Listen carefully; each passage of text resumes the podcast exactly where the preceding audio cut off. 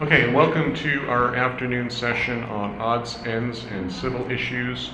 Uh, We're going to be talking about service of process, uh, garnishment, waivers, deferrals, uh, and appeal bonds and costs. Uh, I'm Charles Adornetto, I think most of you know me by now.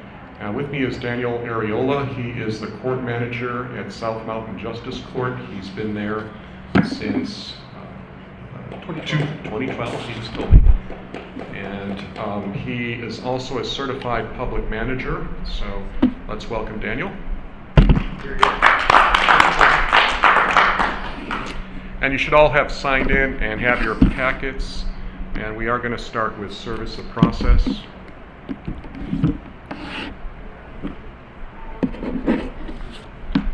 All right, service of process for protective orders is covered by Arizona Rule of Protective Order Procedure 31, and that is, um, it must be served by a person authorized by Rule, uh, Arizona Rule of Civil Procedure 4D only. It may be served in court. An attorney cannot accept service. For those of you who know me, I only make two mistakes a year. Uh, and one of the mistakes last year was I did allow attorney to accept service on a protective order and got slapped down by the uh, uh, Court of Appeals. So there. We don't, um, attorneys cannot accept service on protective orders. We had a person that was trying to serve one out of state, trying to do it by certified mail. That doesn't work. Uh, if you want to do it out of state, you need to do it pursuant to that state's uh, service and process rules, which means hire a process server in that state. In 2020, service will be automatic by law enforcement officers. So what will happen uh, come January is it will be out of the hands of the plaintiff, out of the hands of the protective party to serve those protective orders. They will be served by our constables and police departments and sheriff's offices. All right, so we did just refer to Rule of Civil Procedure 4D, and that says service must be made by a sheriff or deputy, a constable or deputy, a private process server certified under the Code of Judicial Administration, or any other person specially appointed by the court. Service may also be made by a party or that party's attorney if expressly authorized by these rules. And our, our service rules for justice courts are provided for in Rule 113. That basically provides a guidepost to Rules 4.1 and 4.2, the Rules of Civil Procedure. Under um, Rule 4F of the Rules of Civil Procedure, a party can accept service, waive service, or voluntarily appear in court. So if they haven't been served and they do appear in court, you can ask if they're waiving service. For an individual, uh, under Rule 4.1D, you can deliver it personally. You can leave a copy at a dwelling with someone of suitable age who resides there. All right, and so what is a suitable age? What? 12 and up? Okay. Anyone else? Suitable. 13 up. 13 and up? Mary? I I believe it's up to the process server to determine if that person is of suitable age or discretion. All right, Mary says it's up to the process server. Uh, I've seen it as low as 14. Uh, I think younger than 14, y- y- yours- yours- it can be questionable. Uh, Of course, I know some people who are of suitable age who are not responsible enough to get served. Um, But, uh, you know, if, if it's going to be up to the process server, and if someone comes in on a motion to set aside and the affidavit indicates that the process was served on a 12-year-old, you might want to consider setting that aside if they say that they never got it. All right, so you can also deliver a copy to an agent authorized by appointment or by law to receive service of process. All right, so Rule 4.1E through G covers minors. Minors under 16, you serve the minor and a parent or guardian. That goes for the uh, protective orders as well. If the minor or, or an adjudicated incompetent person has a guardian or conservator, you would serve the, the original person and the guardian or conservator. 4.1I for a corporation or partnership. You deliver to a partner, an officer, a managing or general agent, or any other agent authorized by appointment or by law to receive service of process. And if the agent is one authorized by statute and the statute so requires, by also mailing a copy of each to the defendant. Yes? So if the corporation does not have a statutory agent, that is covered under ARS 10-504B, and this does come up. I did have JP ask me this one. If a corporation fails to appoint or maintain a statutory agent, the Corporation Commission is an agent of the corporation on whom process, notice, or demand may be served. And the, the trick there is if they, if you are serving the Corporation Commission, uh, then uh, they have 30, the corp, the defendant has 30 days to respond, not just 20. For insurance companies, uh, under ARS 202221B, service of process against a foreign or alien, foreign or alien insurer shall be made up only upon, only by service of process upon the director of the Department of Insurance. Charles, Yes, all right? I'm fairly certain it says somewhere that you can't go directly to the Corporation Commission. You have to show some issue that you have made an intent to serve any of the other matters, either the director, the officer, in, in the statute itself. All right, so um, Andrew says that in the statute, you have to make an attempt to serve other people. Um, This, this provision is if there's no statutory agent, uh, you can always, still always serve other people in the, in the corporation. The, uh, but before, I think it says before you can go to the corporation commission and for service, you've got to show that you've made an attempt to, for any other person of the, uh, the company. Okay, and that's probably the better practice, so um, he, uh, Andrew says that you have to try to serve other people. Again, if somebody comes in on a motion to set aside and service has been made up- upon the corporation commission rather than upon, upon the corporation itself, I think you'd be more likely to set that aside. But we can double check 10504B. So for insurance companies, service of process against a foreign or or alien insurer shall be made only by service of process upon the director of the Department of Insurance. Service against a domestic insurer shall be made upon the insurer in the manner provided by laws applying to corporations. And so your next question is, well, what is a domestic insurer? What is an alien insurer? An alien insurer is one formed under the laws of a country other than the United States. A foreign insurer is one formed under the laws of another state of the United States. So that might be a little counterintuitive, but that, those are the definitions of alien and foreign insurers.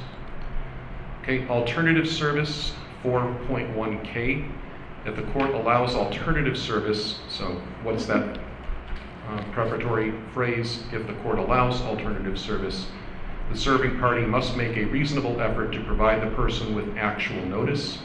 In any event, the serving party must mail the summons and any court order authorizing alternative service to the last known business or residential address of the person being served.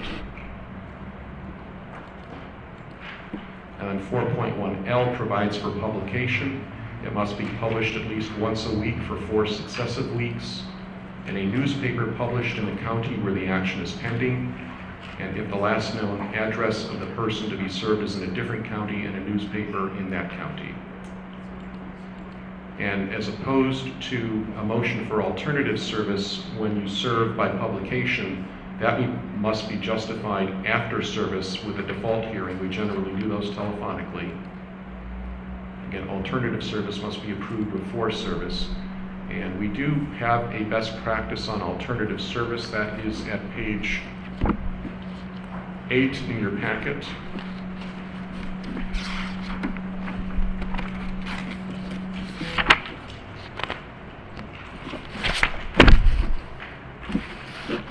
And please uh, read through this, because there are certain things that are certainly preferred, and there are some that are absolute no-nos. And some of the absolute no-nos are serving the statutory agent of the person's employer, And um, we have to be real careful when we're serving upon the state. Uh, In fact, the Attorney General does not want us to serve the employer when the employer is the state. Uh, So go ahead and read those. The the other thing you want to do when you get a motion for alternative service is don't have them post at a place if there's no indication in the affidavit of attempted service that it- anyone is not living there. Uh, Generally, you want to hear the dog is barking, there's a car in the driveway, the TV is on. That indicates that at least somebody lives there. Uh, The other thing that I try to do is always, with posting, always require mail by certified mail and by regular mail. Um, Because when is the last time you got good news by certified mail? Okay, someone who's not paying their bills is not going to sign for certified mail. Uh, So at least if you send it by certified and regular mail, hopefully uh, they did get it. The other thing you need to do then is look at the affidavit of service when it comes in to make sure that they actually complied with the alternative service. Because I have rejected defaults where the affidavit says they posted and mailed it certified mail, and I have ordered certified and regular mail, and it did not indicate that they sent it by regular mail. So uh, look carefully at the uh, affi- uh, at the affidavit of attempted service. Look carefully at the affidavit of completed service to make sure uh, that we, we really do want to ensure that this is going to go to the person. Any questions about alternative service? All right, your, your next question about publication is, um, they published in the Asian Times, and the defendant's not Asian. Is that okay? Dean, you're shaking your head? Asian? Asian Times or Jewish Times? Mary says yes. All right, who says that that's yes, uh, that they, they are newspapers of general circulation in Maricopa County, so who says that that is appropriate? Uh, it is general circulation. Unfor- it is. Unfortunately, um, that is valid service. There is a current, a case came out of the Court of Appeals last year, uh, just as Andrew indicated with the uh, Corporation Commission, that you, it actually suggested that perhaps the uh, plaintiff could look at the person's Facebook and social media accounts and try to reach them that way before they go to service by publication. That concerned collection attorneys because that could conceivably be a violation of federal law and be considered harassment. Um, so that uh, decision was a little interesting. Um, the other issue is in counties like Gila, which um, are very bifurcated. You've got Payson on one side and Globe on the other, and the person might live in Payson and you can publish in a Globe newspaper, and that's general circulation in Gila County. Uh, Same issues come up in Pinal County. Uh, So it's not a perfect, it's not a perfect situation, but you know, what, what is one of my, one of- one of the things you take away today is when you get the motion to set aside, and somebody's been served by publication, you might be more likely to go ahead and set that aside and let them come in and defend the case. Did you have a question, Joe? No, just a comment, just the biggest uh, source of revenue for the Gila Bend Sun is publication. Okay, so for the podcast, the biggest source of revenue for the Gila Sun is service by, pub- where, where does the Gila Sun publish? Gila Bend, Gila Bend, okay. For Maricopa County. yes. Oh, there you go. So somebody could live in Wickenburg and they can punish, uh, publish in the, all right. So for out of state, that's 4.2B, service must be made by a person who's authorized to serve process under the laws of the state where service is made. You can also serve by mail publication or on the ADOT director if there is a motor vehicle involved. You can also serve by mail. You mail to the person at that address by any form of postage, prepaid mail that requires a signed and returned receipt. And the proof is the serving party received a signed return receipt which indicates that the person received the described documents. Now, does that mean that it has to be signed by the defendant? Yes. Mary says yes. Anyone say no? Unless it says restricted. All right, Andrew says not unless it says restricted. Kind of like, remember what I said before is if you could defeat that no one who owes money is going to sign for certified mail, and if they actually had to sign their actual name to prove service by certified mail, then I suspect a lot of people would be signing as Donald Duck or Bite Me. uh, In which case, they could come in and say, well, it was served at my address, but I don't know who signed that. Uh, And we're, we're not, in- we're not requiring the postal workers um, to become process servers, so they're not going to stand there and demand to see your ID and, um, and do an affidavit like an actual process server would. Um, So I think if it's signed by someone at that residence, to me, that, that's valid service. Did, did you want to say anything, Danny? No, I would agree. Okay. Sometimes the summons though looks like uh, something from uh, the the lottery winnings. Sometimes the summons look, Will look like an envelope from the lottery winnings. I've seen that too. all right, and um, one of the, They'll this sign- is, They'll, they'll sign for lottery winnings, believe me. okay, so if you pretend to be a lottery, the lottery service. Um, This is one of the things where the law hasn't caught up with reality, um, so no FedEx, it, it does have to be US mail. All right, yes, Can I regress? Yes. Um, Regarding uh, orders of protection, you know, I have. oh, we've moved on, way, way I beyond. know, I Okay. know, I know. I was, you know, when you say service by, you know, and you have the listing, when I have someone in front of me, they say, well, how do I contact you? I would say, oh, just go to the window, they have the information.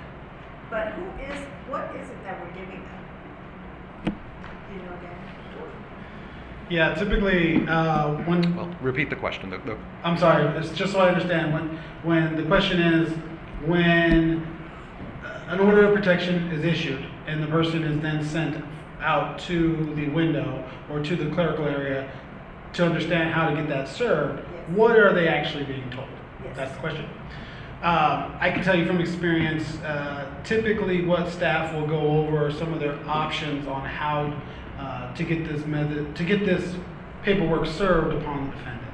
Um, those options may include usage of the constables. It may include uh, usage of local police, and as well as private process servers.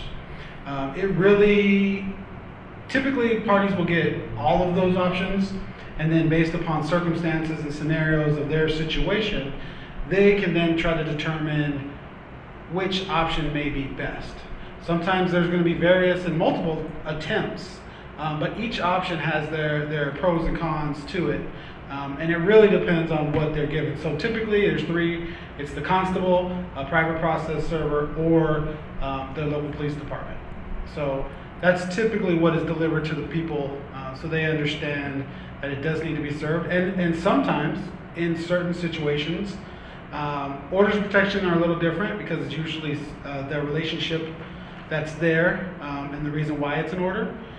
On injunctions, sometimes those may be a little bit more difficult to get served. So there may be a process of waiting uh, till the person's available or found uh, till they till they can be served. Because as you some of you may have seen that in today's age of technology, we often get uh, requests for injunctions for actions electronically over the internet, those kind of things. So um, just depending on the circumstances, there's various options, but those are the main three. There are charges for sheriffs, I mean, for, um, the constable and the processor. For orders of protection, there's no charge for the constable. Uh, for injunctions, there is. Um, and for process servers, uh, probably for both, they're, they're going to charge because that's their, I mean, that's their livelihood just to, to get that served at a fee. So, Thank you. And if somebody goes to a city court, those will be, uh, the orders of protection are served for free by the city police department. Um, Injunctions against harassment uh, generally are not served by the city police department. People will actually have to go hire a process server. Yes? Question about OP. So we just had a case, um, the OP was issued by the Superior Court, and the defendant, the, the petitioner lives in our, the Gilbert area, and she went to Gilbert PD. Gilbert PD refused to serve her. So she came to our court to ask. I said, okay, I'll, I'll give, I gave her the constable, our constable's phone number to contact. I just thinking about, is there any law mandate the officer go anywhere to serve OP? All right, so the question was that a Superior Court issued uh, an order of protection and the Gilbert Police refused to serve it, and is there any law to that? Um, Are you sure it was an OP and not an injunction? Yes. That, that's a little surprising that they wouldn't go ahead and do it. Uh, As of January 1st, there will be a law that says the law enforcement has to go ahead and serve it. Uh, it- I mean, she could have gone to the sheriff or gone to the constable. Uh, I'm, I'm really surprised that the Gilbert Police wouldn't serve that. Just to add to that real quick, historically, I have seen where some police departments have policies where they won't serve um, on an appointment type basis or um, will only serve if the parties are there and they're called to scene while the parties are present. So if you contacted certain police departments and said, my husband or whomever is, is out of work at this time, can you please go serve him? Sometimes in some departments, there are policies that will keep them or prevent them from doing it in that manner. Now, if they're both at home and the police are called out to uh, the scene and the person is there, that's a different story and, and more likely they'll, they'll serve. But I have heard of scenarios and, and departments that will only serve upon being called to a scene and the person being there. If my memory serves statute says any order of protection that is, um, issued by the, um, JP courts, the constable serves, um, and any order of protection that is, um, issued by the police, uh, the cities, that, that city police department is responsible to serve. And that is what it will say in January. Court- And the Superior Court would be the sheriff's office. Right, that's what it will say in January. So for, for everyone, um, in, in January, uh, if it's issued by Justice Court, then the constable is supposed to serve it. If it's issued by Superior Court, the Sheriff's Department. If it's issued by City Court, then by the City Police Department. All right, so for landlord tenants, one of the advantages of having a lease is that you can proceed under the Residential Landlord Tenant Act or the Mobile Home Act, which means that you can post and mail. And post means that you do leave a copy conspicuously on the main entrance and send it on the same day by certified mail. Uh, if you if you're not subject to the ARLTA, then you have to have service the old-fashioned way, which can can be more difficult. Uh, There is currently a, uh, a rule change that is pending that would require the landlord to attach the entire lease to the complaint, which uh, will be quite problematic if you're serving by posting and mail, because now there's a whole bunch of personal information that's available uh, at the front door, um, and we've opposed that rule change. Small claims is provided for by statute, and it says, in addition to any other available method of service, you may be, you may, may serve by registered or certified mail. Service is deemed complete on the date of delivery of the registered or certified mail to the defendant as indicated on the return receipt that is received and filed with the court either in person or by first-class mail. So again, uh, this doesn't say that it has to be signed by the defendant. It just, uh, that it is received. Our courts, some of our courts were following a practice where it had to be signed by the defendant, and I don't think that is authorized. And if the date of delivery was not entered by the postal carrier or is illegible, service is deemed complete on the date the return receipt is- received and filed with the court, either in person or by first-class mail. The clerk of the Small Claims Division may make service by certified or restricted mail return receipt requested. So, some questions about small claims. Can you do service by publication? Andrew says no. Mary says no. You said yes? Okay, I say yes. Uh, because let's go back and what's the first part of the statute? In addition to any other available methods of service. Service by publication is an available method of service. Now, under the proposed rules of small claim procedure, the pilot B that most likely will be adopted, the timeframes that are involved in that process make it pretty unlikely that you'll be able to serve by publication in a timely manner. So if you serve, you say yes, serve, by the publication, So do we schedule a hearing, before hearing for that? Because for civil, we do. Uh, You would, well, you're gonna, yes, you would schedule a default hearing. But like I said, uh, I, I, I, Judge William, Gerald Williams says that he is- would allow service by publication in small claims. I don't think we see it very often. The whole purpose, you go to small claims is you, you can serve by certified mail. Um, and like I said, once we go to the new rules, you probably can't do that in a timely fashion. So, is there alternative service? No. Why is there no alternative service? Yes. Because they need to file a motion for alternative service. Okay, remember, you need to file a motion for alternative service, and how many motions do we have in small claims? Just two. And alternative service, not one of them. Garnishments, and so House Bill 2230 is just signed. It will be effective at the end of August. And uh, so new 121574C says the judgment creditor in the manner required for a summons by rules of the court in civil matters or by certified mail re- return receipt requested shall serve on the garnishee two copies of the summons, writ of garnishment, and a copy of the underlying judgment. So um, you can, as of, well, certainly by September 1, garnishments can be served by certified mail. And for banks, you can also serve by certified mail, return receipt on the statutory agent. So any questions about service of process?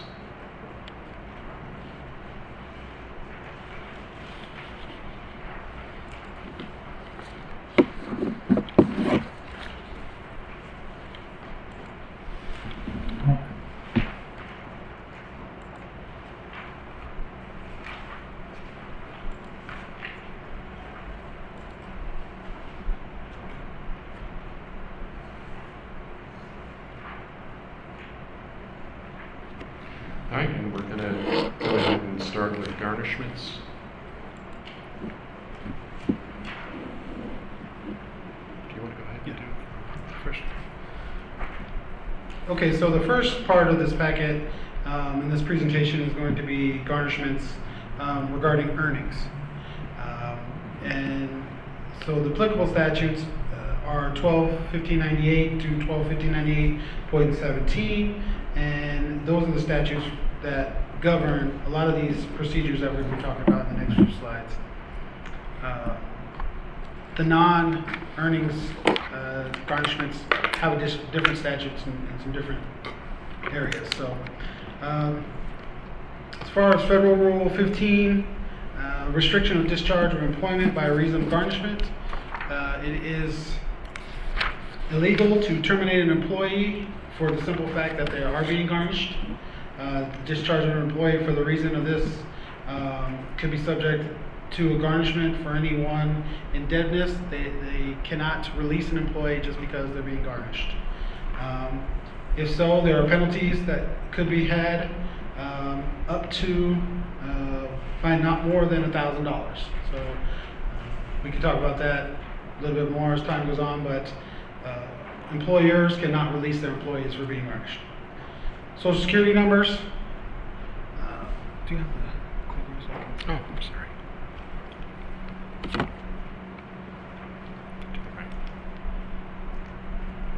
Up. Okay, social security numbers, uh, JCRCP, that's Justice Court Rules of Civil Procedure. Um, 108D talks about social security numbers on financial account or account numbers. Uh, typically, this needs to be kept to the last four digits. The entire social or the entire account number should not be on any of the filings. Uh, typically, a lot of the people and employers understand this, but unfortunately, we do get some that once in a while that have the entire number on it. So uh, keep that in mind that they should only be filed with the last four digits. Question. Yes. So sometimes we see this um, from the answer from the post office, it say, okay, because the creditor can provide the, the employees social security number, so we cannot find answer. We uh, dispute that. So they say, uh, you can provide the um, social security, so we cannot give you the information, because we don't know they are. Okay. So what's the question? Question is, here you say you should not provide the, you don't provide last. Okay, so uh, if I understand the question, it's, it's, the, the form says that it should only provide the last four. However, she is unable to, to file an answer because they don't have the social. Especially like post, uh, post office. Is it, yeah. Well, I mean, the rule, the rule indicates as far as filings into the court. Uh, if the, if the garnishee is unable to process due to not having the full number or due to not having any social numbers, because sometimes that's another issue is they didn't even receive the last four. Uh, but typically, if it's just a name and they're not able to proceed, then that would be something the, the creditor would need to work out with the garnishee.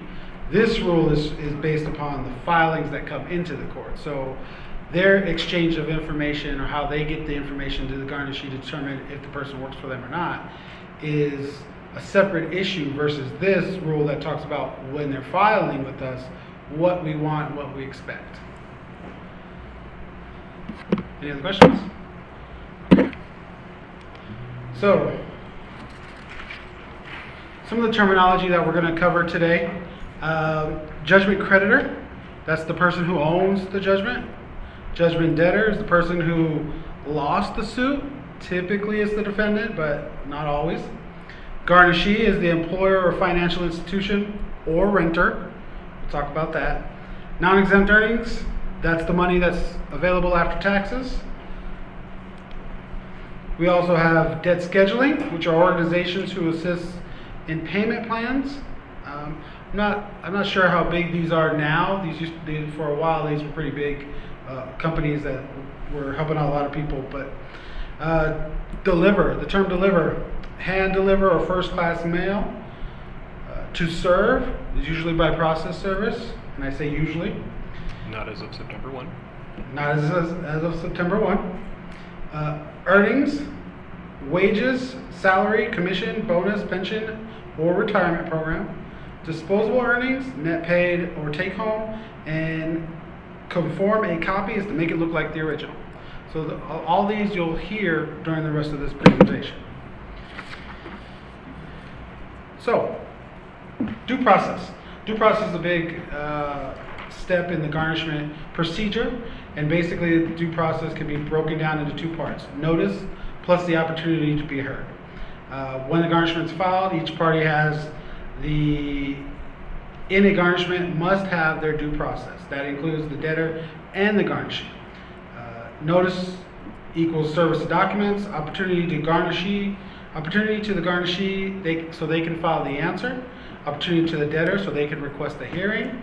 Um, so each party throughout the process has been given their opportunity to be heard by the court. Has anybody ever a garnishee appear a garnishment hearing?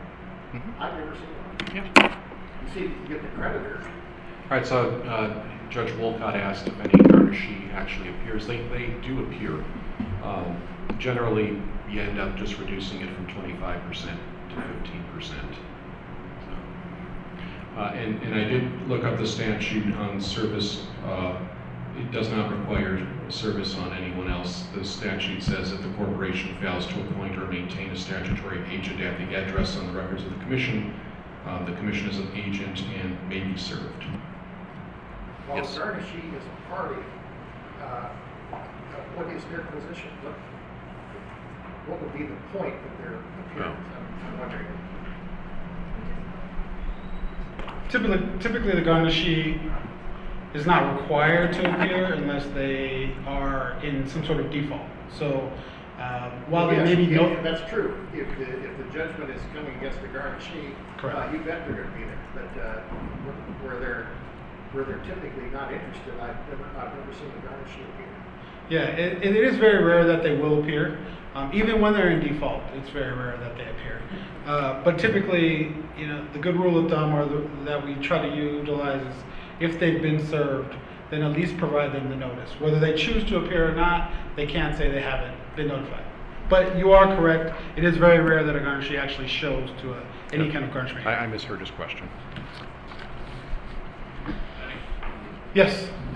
One of the things that uh, I see a lot in uh, requests for OCLs is the opportunity to the debtor for request of hearing. I turned more back because the garnishee has not indicated that he's provided that document to the uh, debtor. Incomplete. Send it back, start over, finish it, And turn it back in. But a lot of people miss that. So what are the what what uh, the statement was was that one of the the reasons that uh, continuing may not be entered or signed was for incomplete delivery to um, the debtors themselves. Uh, that is part of some of the requirements that we're going to touch on here. Um, and yes, it's definitely something that is overlooked. Uh, it could be grounds to not issue an order of continuing lien if it's incomplete or the, the practice or the process wasn't done in full. So,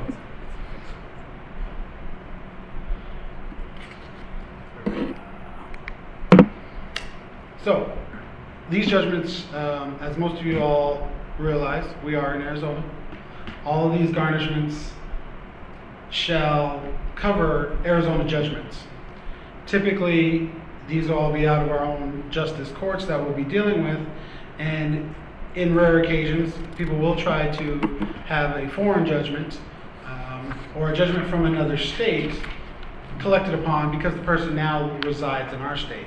Um, that's not something that the justice courts get involved with. Foreign judgments are filed and identified through Superior Court, so majority of the cases that you'll be hearing and these rules that we're going to be discussing the statutes are based upon not only Arizona judgments but uh, wages earned in Arizona and or bank accounts in Arizona. So uh, does that mean that sometimes garnishments aren't signed for companies out of state?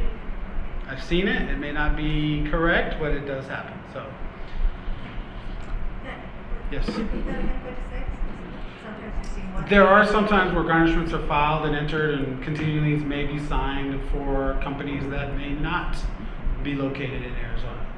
Um, it should be, but if it's not caught and or it's entered, um, as well as the parties um, allowing the process to move forward. You know, there's there's a lot of things that usually happen when that isn't caught, but typically it's not it's not common, but it does happen. Um, For Janet, a clarification.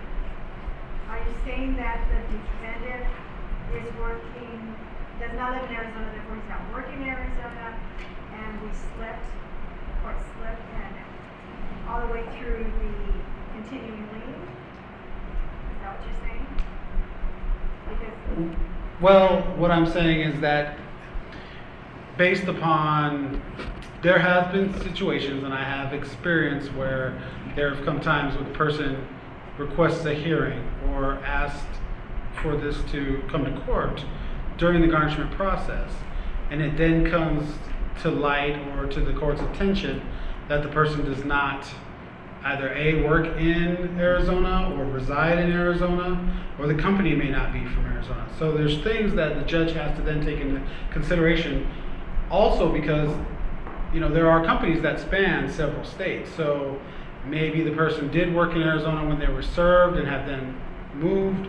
Um, but typically, a lot of that, if it's an oversight, will come during the time of a, uh, of a hearing.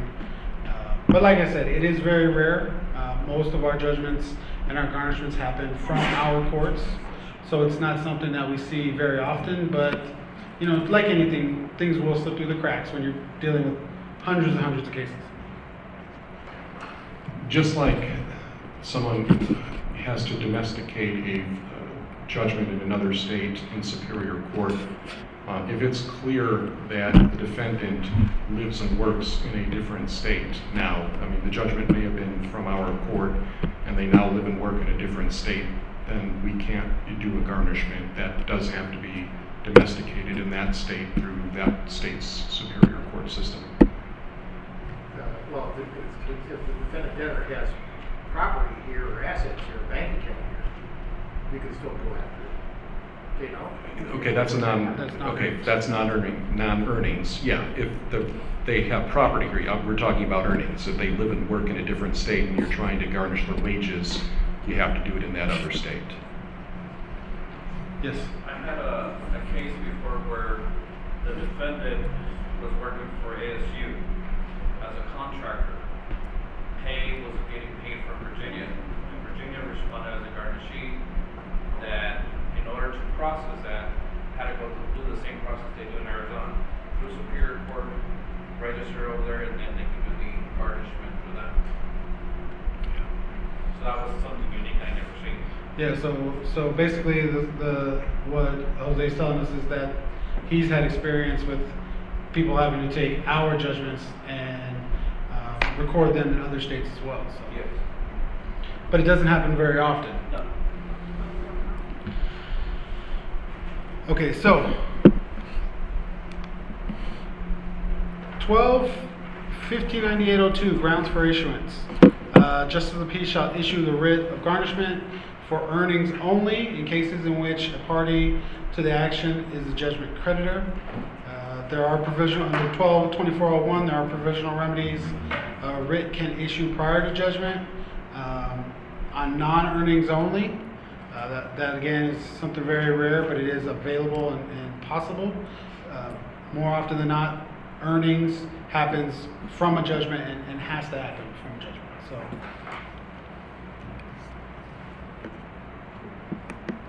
and this slide is a slide done by uh, Judge McMurray, uh, where he did quash garnishment when it was clear that the defendant lived and worked in a different state. So you do have uh, potential language to use there if you do encounter that. And I'll let you do this one. okay, so uh, the next slide is a garnishment earnings grid, and um, there are a lot of steps to this. Uh, the good thing I will say to all, to most of our members of the audience, as a, judge or pro tem, uh, most of these are handled administratively until you get to the very end. So, uh, for those of us who are in administration, um, get familiar with this. Judges, you just need to know a lot of this information, but um, basically, I'll, I'll kind of let you look over that. Um, there's a lot of information here. I don't necessarily know if we want to take the time to go through each individual box and step um, because most of this will be covered in a lot of our upcoming slides here if we haven't covered it already. So uh, it is definitely good material to reference back to or to keep handy um, just to understand some of the processes. To, to that, Yes. can we talk about, at this point, the signing of the continuing lien? Or is that later? I would say that's coming. That is coming in the slides, so we'll, we'll get there. Okay. So the application of the writ, uh, application and writ, I'm sorry, 12 15 9803, uh, writ of garnishment after the judgment creditor or a person in his behalf makes an application in writing. Uh, what about the amounts calculations? Should the courts be concerned? So let me ask the group, should the courts be concerned with the amounts and the calculations upon filing the application for writ? Mary says no. Anybody say yes? It's a defendant's call. What's that? I think it's a defendant's call. Defendant's call. I will tell you out of experience, typically the courts at this point, during their initial uh, application and writ, most of the courts that I've had experience dealing with are not concerned at this point. Uh, the reason being is that this is the initial step in the process. Uh, oftentimes it can be viewed as the summons of the person to be notified and their opportunity to be heard, some of that due process we talked about. So, um, as far as the numbers being crunched and, and being completely reviewed, um, it's typically not done at this point because there's a, a, many more steps that come that this review process, and even to the fact that prior to the order of continuing lien being signed, that's when the numbers should really be scrutinized and made sure that they, they're all in alignment. So typically, it doesn't, it isn't concern a concern of the courts at this point. And yet, I do get a lot of questions from judges who are concerned about the withholdings and, and how that actually gets calculated. And so something that you never actually see, but the parties do work on, are the actual worksheets. So if you turn to page 44 in your packet, and then page 45, you'll see one that actually we did do the math on. And we're going to go through that. So this is the garnishees non-exempt earnings statement. that will be filled out. And so it covers, you'll see a question number one covers the following pay period. Do you currently employ the judgment debtor? No, when was the last day they worked for you? Is the judgment debtor owed any earnings for this pay period? No or yes. Judgment debtor's gross earnings for this pay period. So we said that for this pay period, their gross earnings were two thousand dollars. So if, um, that, so that's four thousand a month, so this person gets paid, paid forty-eight thousand a year. And so their um, disposable earnings, that's their gross minus deductions required by law, we put that down as um, 1,323. And then 25% of line six is $330.70. They are paid bi-weekly. The, and this is the number at number nine that most surprises people. Um, minimum wage is still $7.80. Who does that shock? All right, come on, raise your hand if you thought it was higher than that. Uh, minimum wage is seven dollars and eighty cents. So we actually do multiply the minimum wage and take that out of there. So um, line nine mul- um, multiplied by the factor selected in line eight is 468. Line six minus 10 is $855. Amount from line 7 or line 11, whichever is smaller, is 330.75. And number 13 is one that I get questions about. Amount withheld for other court-ordered assignment for support of a person or other garnishment or levy for collection of taxes. And this person is zero. But if they did have child support, if they had, or if they had other garnishment, that number would come out at line 13, which means, Andrew, if, if you reduce a garnishment from 25 to 15%, and that person gets another judgment against them, and gets garnished a second time, then that other 10% can be taken by the second judgment creditor. Yes, I disagree. you disagree, okay. They can try. There might not be anything left, but, um, Just because the statute allows the garnish has to stand in line. okay. So once, if this judge says this person is indigent, if she had them in front of her court, and she declared this person indigent, this judge cannot come in and say, oh no, I'm taking the other ten percent. Otherwise, the law wouldn't be written this way. Okay, Mary says no. Um, And I'll tell you why I know. Remember, I was in committee when this garnishment laws first came into effect, and I wrote these. Yeah, I- if, if you're at a point where you're reducing someone's garnishment from 25% to 15%, um, there probably isn't anything there for a second one to get anyway, so um, they can just wait in line, all right? So line 12 minus line 13 is the amount withheld, so $330.75 um, would be the amount withheld. There's a $5 processing fee. So you see, their take-home pay is three, thirteen twenty-three, and if you reduce that to fifteen percent, three twenty-five is gonna be, or three thirty is taken out, so that they're gonna get less than a thousand dollars uh, for their two-week paycheck. But, um, like I said, one of the big questions I always get is, um, for child support, and that is subtracted. So if the, if the child support is um, a fairly higher number, there isn't going to be anything left for garnishment. So any questions about the worksheet?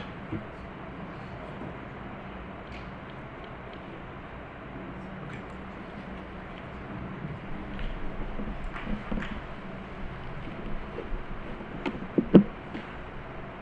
Let it catch up. Okay. Oh, I have to- Did it start over? Yeah, we were at 12. Okay. Actually, there's uh, one more. The last part of this slide uh, talks about who can sign the writ. Um, and there's a best practice uh, as of April of 2014 that talked about the clerks may use the JP signature stamp to issue writs of garnishment. Question. Yes. It's inconsistent with the guideline sheet issued by AOC. It says the writ should be signed by the JP. It's inconsistent. Okay. Um, and that very, may very well be. Uh, the best practice is, is designed to effectively help out our courts and, and move forward in our, uh, with our caseloads and may sometimes differ from the AOC opinion and what they believe as the AOC governs the entire states, which includes small rural counties.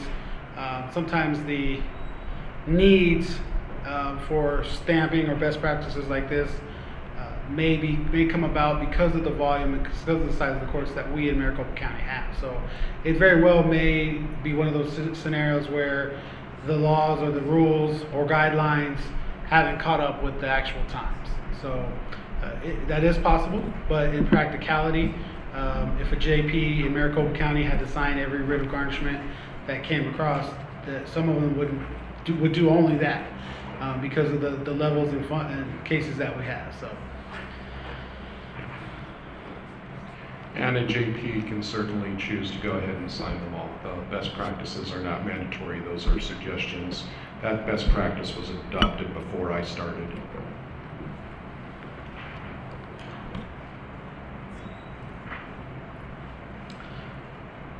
Okay, so this is. Did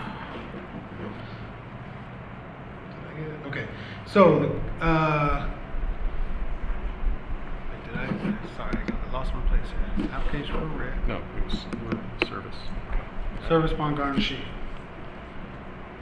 So, service upon garnishee. Garnishee is served with two sets of garnishment forms.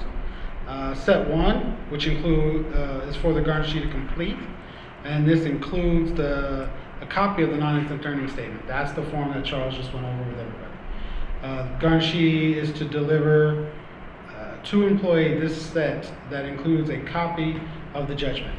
So the delivery can be done by mail or handed, um, and this is because if it's served by mail, it's, it's good to note this and good and important to note this because if it's served by mail, uh, then five days has to be added to the calculation.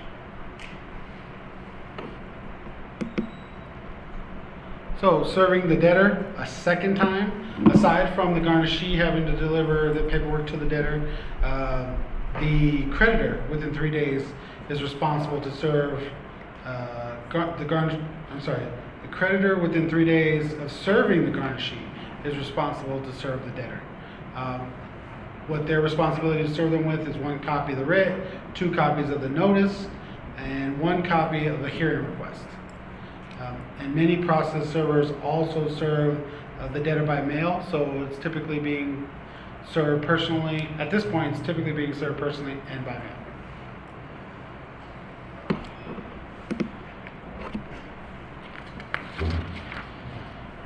Okay, so here's another uh, grid uh, or outline of information. And just to briefly go over it, it talks about what we just focused on. So creditors at the top, serves, uh, servers on garnishee, garnishment on garnishee and debtor. Sorry, it's really small on my print. So, um, so with that, the garnishee is served with, and then it has all the documents they are being served with, and then it has the creditor within three days of serving the garnishee is responsible for, and that covers a lot of the information we spoke about in the previous slide, uh, as well as the garnishee then, as it follows down even further, garnishee then delivers the information to the debtor. So this is basically an outline of the process uh, that goes through the service of the writ. Garnishee is responsible. Um, this, this, you know, kind of covers what we talked about. Deliver copies of the garnishment to the employer. Uh, that's the applicable statute. Complete the answer, and they may or can charge uh, a maximum of fifty dollars pursuant to statute. Uh, non-exempt earning statement. Uh, for each paycheck, uh, they can take five dollars for each pay period uh, file an answer with creditor, debtor, debtor and the court. Uh, hold monies until he, he receives order of continuing lien uh, or discharge. And the five dollars if uh, is usually taxed to the debtor. So these are all the responsibilities that the garnishee has once they're served, um, because that's when their process begins once they've been served with the writ. The answer, uh, the answer shall be under oath. Uh, multiple debtors, garnishees shall answer for each name. Uh, garnishee may file without an attorney. Some of the questions that we often hear uh, regarding this is, what is under oath? Is it, is it necessary to have a notary? Um, or is it simply we could just have the statement under penalty of perjury? Uh, Does anybody still see answers come across their court or in their filings that are being notarized? Some. Typically, that you'll see the verbiage under penalty of perjury. I think that's kind of what we've moved to over the years. A lot of forms that used to require a notary now have that verbiage on them. Um, we accept the without a notary or statement. Uh, typically, it, have, it needs to probably have one or the other. Uh, if it doesn't have either, that would then be questionable if we're going to accept it or if you will accept it. And what about when the answer is filed um, with the continuing lien? Typically, this is going to be something on the administration side. So your court staff will know that the answer hasn't been filed, but they may be receive, they may receive the order of continuing lien, and attached to that continuing lien is the copy of the garnishee's answer. At that time, usually it will be entered into the system, and that will begin the calculation of time to uh, get it to you as judges or pro tems and get this signed. So if it's filed with the continuing lien, it'll still be processed. It'll just may take a little bit longer because we have to allow the debtor to object, time, timely object.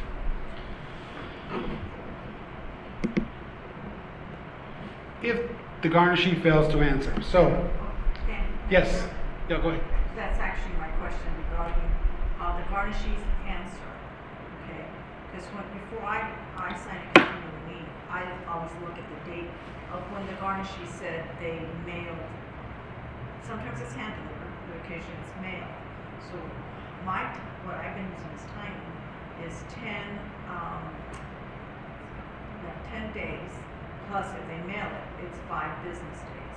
So it's basically like fifteen days before I would sign the continuing which is a good rule of thumb. Uh, the, the question was, so everybody could hear it, uh, the time frame between the filing of the garnishee's answer to the signing, uh, or at least the, the initial date that the order continuing can be signed, uh, is at least ten days. And I'm assuming you're saying ten business days or ten, No, it's, ten- Ten- ten continuing days. ten calendar days? That's what it says, right? Okay. But if they mail it, then I'm giving the, um, the debtor an additional five business days Five business days. before I sign it, Okay, so, um, because of the mail. okay. Usually, It's you, ten business days. Ten business days. so I have it mixed up. Typically, I got a it's the other way around. Okay, I got a note on my. So- computer, Because I get it mixed up. Typ- So I put a note, but basically, I'm doing ten days because I think some people were questioning me, why am I not signing? I was, sen- I was sending a lot back, saying, give them to me, you know, like in the letter date. And finally, I just said, look, this is, this is what my mind thought is, that's why I'm not signing.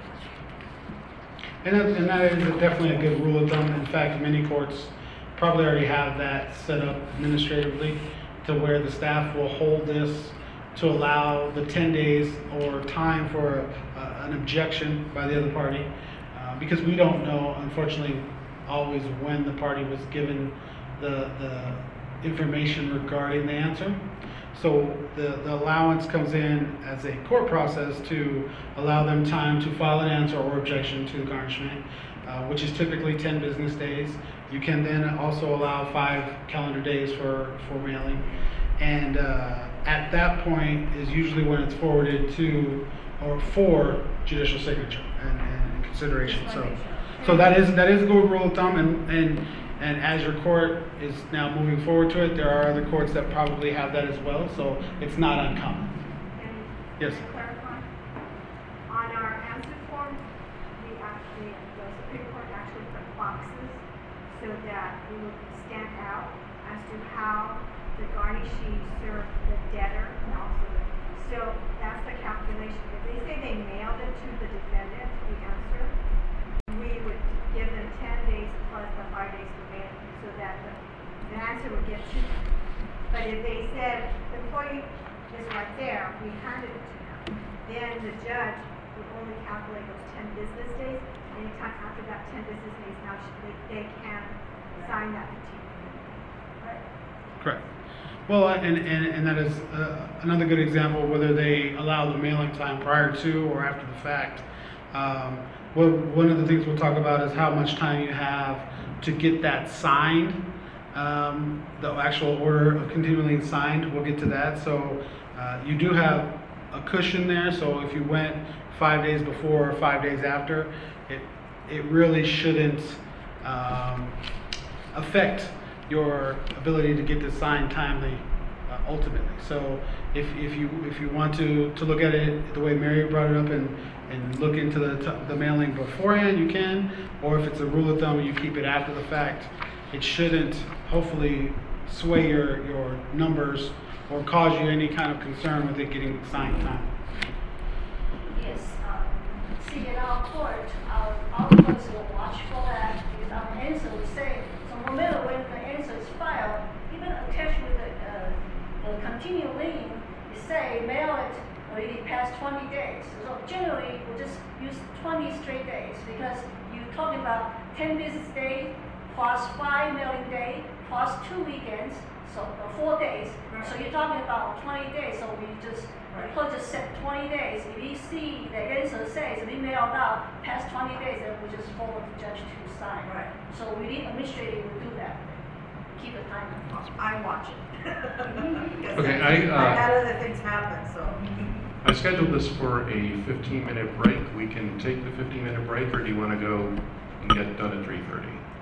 Three thirty. All right. We'll power, power through. Okay, I'll, I'll be quiet and talk faster. Okay, so. uh, As the slide, as you see, it talks about servers, uh, service by Garnishee, or service to Garnishee by process server. Uh, if the order, then they'll get an order to show cause date. If the Garnishee fails to appear, uh, default judgment could be rendered against the Garnishee because they didn't do what they were required to do by filing an answer. If they file an answer, um, and the order to show cause has been filed, then, uh, the court can vacate the hearing, uh, if it's done at least five days prior to the hearing. And we've already done this. So we, this is the slide that talks about the, the numbers, if you wanted to go back and review this slide with the, the filled out, uh, non-exempt earnings statement. Debtor can object, so it but. All right, so the uh, debtor can file a written objection and request for hearing on the written answer, the non-exempt earnings statement at any stage of the garnishment. The hearing shall be set within 10 working days after filed with the court or with good cause. The court must take judgment debtor's rights into consideration. A party filing the objection shall deliver a copy of the form to all parties to the writ.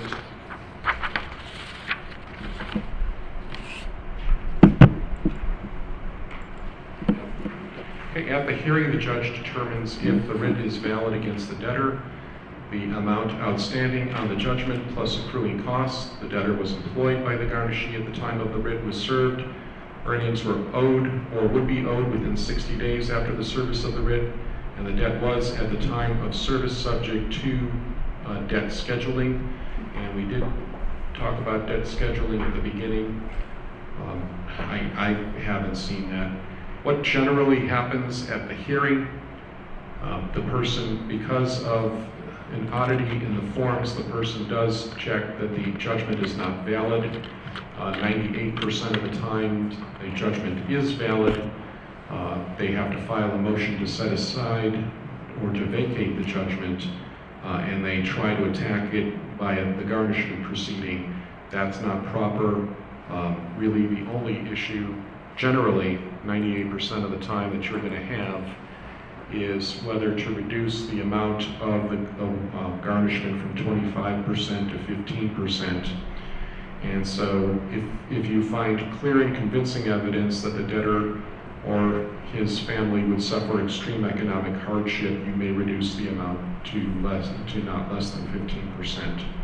Um, And about 75% of the time, the uh, judgment creditor does not have an objection to reducing to 15%.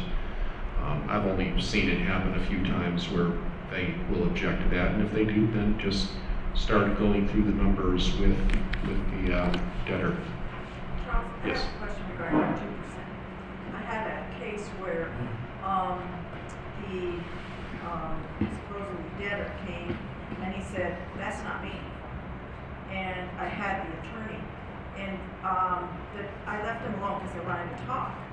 Because the guy, the guy was really calm, he goes, no, that's not me, I've never lived in this address, this is what I do, and, and my, he said, my, my workplace is nervous, they never had, you know, uh, a garnishment, you know, paperwork sent to them. I walked away, came back, and the attorney had, had verified, this guy was not it, okay?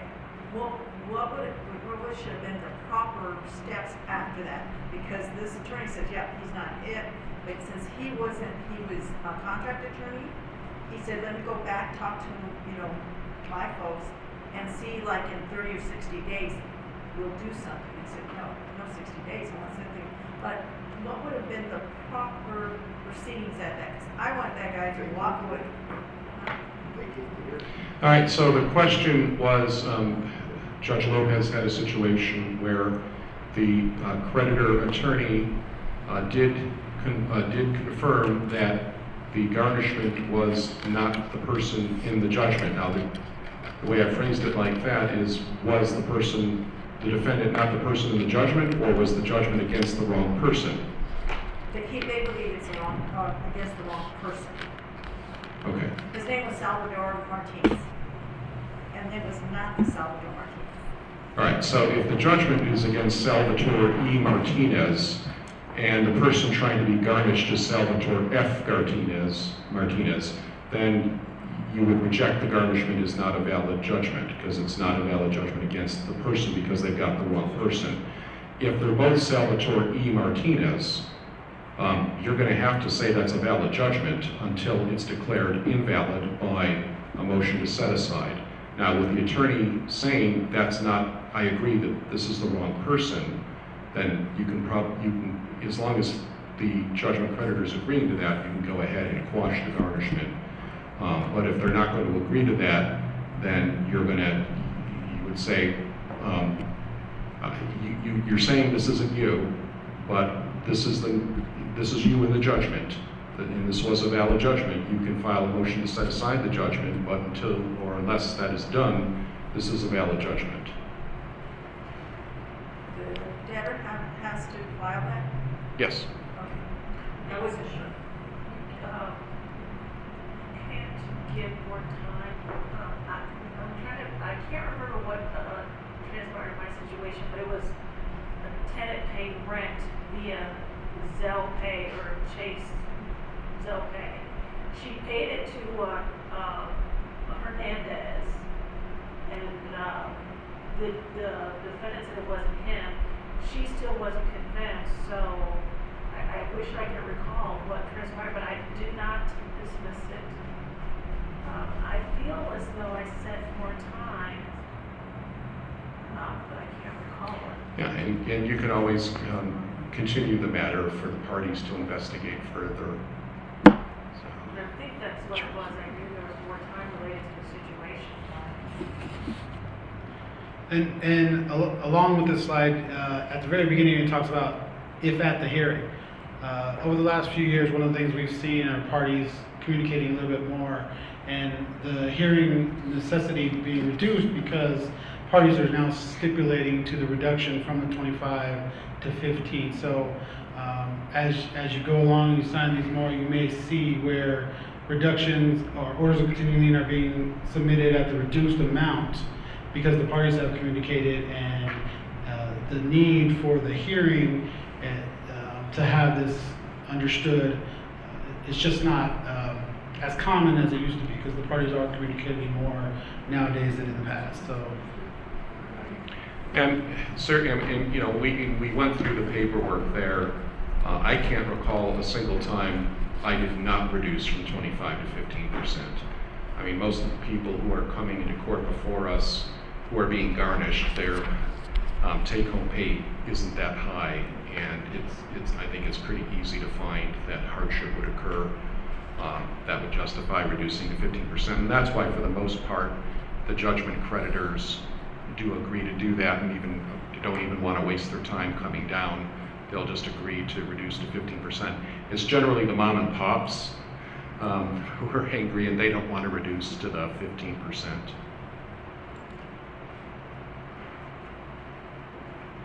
All right, so again, um, this is not the time to attack the judgment. The creditor has to file, timely file a continuing lien. Uh, They have to do a creditor's report, and they have to timely release the garnishee. The, uh, we had an issue with respect to judgments. Last year, the legislature extended judgments from five years to 10 years, uh, but they did it very inartfully, and it wasn't clear whether judgments that had already expired after five years, but were within the 10 years, whether those got resurrected and became valid again. I called them zombie judgments. Uh, Pima, you know, so we suggested that zombie judgments should not be allowed. Pima County allowed them. The legislature did fix that this year and um, said that there shall be no zombie judgments. Uh, so if a judgment was valid on August 3rd of last year, um, then uh, that automatically extended to 10 years. Uh, if it had already expired, it's dead. So, whether it was valid or renewed, um, uh, and valid last year in August, it, it became, it, it automatically became 10 years. Now, if somebody tries to file uh, a renewal after only five years, go ahead and accept it. We shouldn't be rejecting it. Um, but strictly speaking, the expiration dates expi- uh, expanded another five years.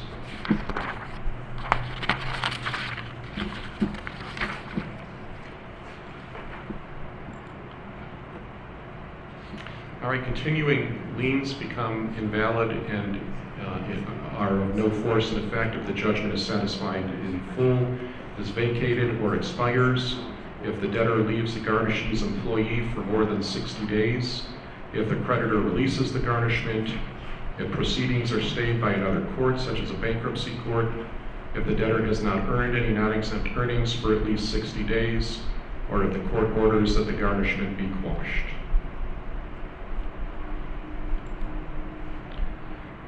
And if a creditor has not filed a petition for an order of continuing lien within 45 days after filing of the answer, any earnings held by the garnishee shall be released to the debtor, and the garnishee shall be discharged from any liability on the garnishment. Do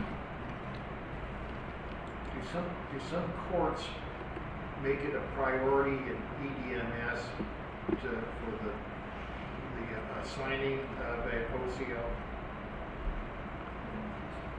Some, some of the courts I've been in, those, those, uh, continuing applications for continuing lien, they sit there for days before the court gets to them. Some courts, like the ones I work in, actually have it as a priority, uh, yes, priority in, in the EDMS to direct the judge to get at it right away. Yes, very, there are many courts that will, will um, prioritize these because of the time frame and because of the urgency that they need to be signed when they're submitted through EMS. There are many courts that will put it as a priority. Um, there's nothing that, that mandates that that court does that. It also depends on how the, um, the court signs or how the judge signs and what their queues actually look like if it's needed. But there are many courts who, who will prioritize those.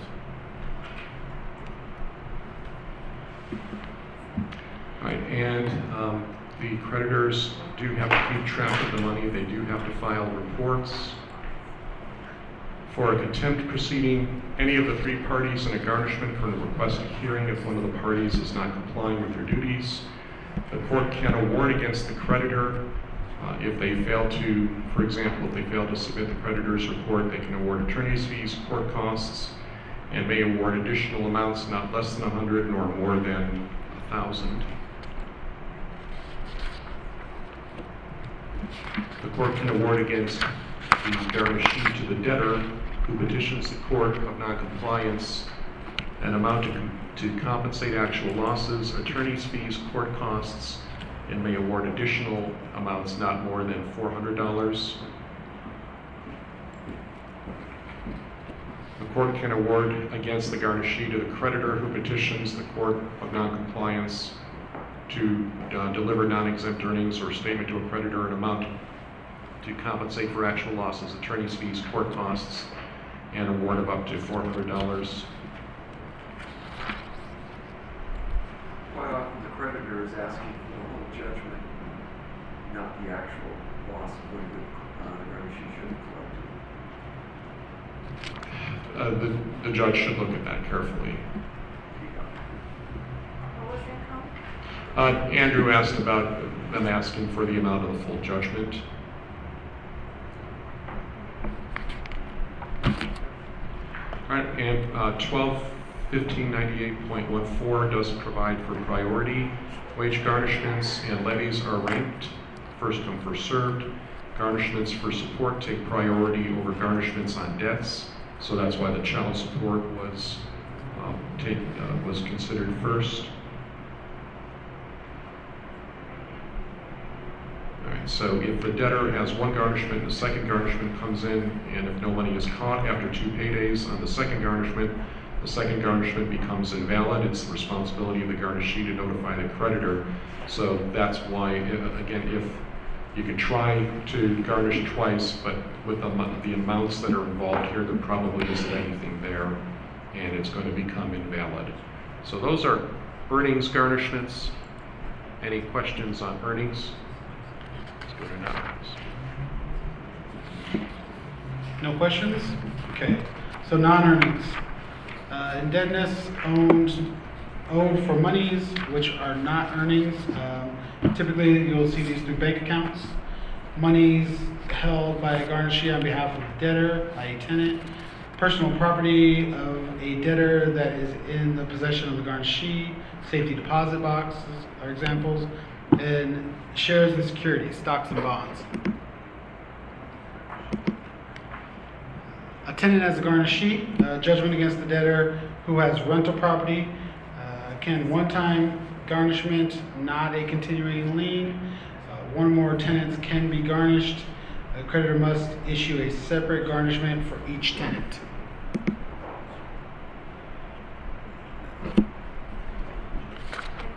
Yes? What do you mean tenant?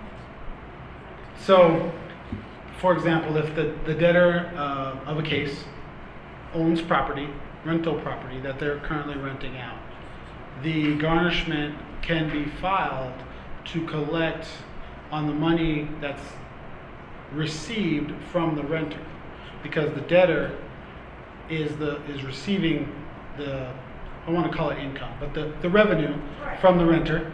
So that then can be subject to being collected by who they owe. Because, you know, when I hear tenant, you know, I'm thinking someone who's renting. Yeah, but it, it- but this is for those, those pro per cases Yes. that may owe somebody else money, that tenant could be, the money paid could go to the other creditor. But who's the plaintiff? The plaintiff in that matter would be the, well, it's always gonna be the original creditor. So the original creditor would then file a garnishment, a non-earnings garnishment, uh, and the, the garnishee would be the tenant. So, again, not, not very common, but it can happen. Does this, does this box address the issue of where the debtor is self-employed? Um, I don't see Or there to be something. the garnishee?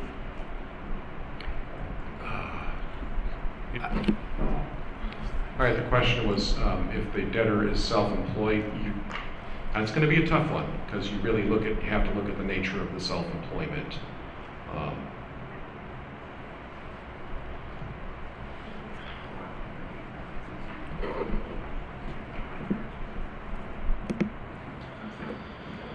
Creditor's responsibility, um, again, the creditor is responsible to serve the garnishee, file application for judgment and judgment, file order to show cause on failure to answer and serve garnishee, and file the petition in order discharging garnishee.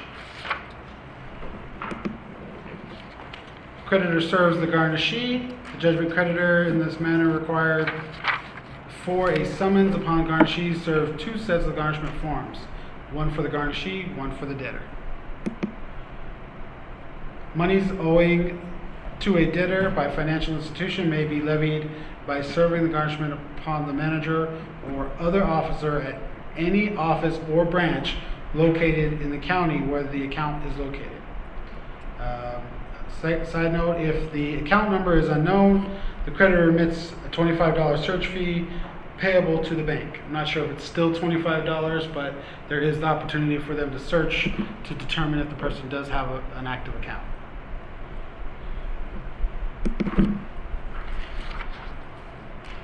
Garnishee's responsibilities. Some of their responsibilities include serve the debtor with documents, hold the funds, answer or, and file with the court, and serve the parties. The garnishee shall deliver the judgment debtor within three days from receiving the garnishment, not including weekends or holidays. Uh, serve uh, to deliver the summons and writ of garnishment, judgment provided by the creditor, and notice to judgment debtor and request for hearing form. Uh, the answer is not given to them at this this point.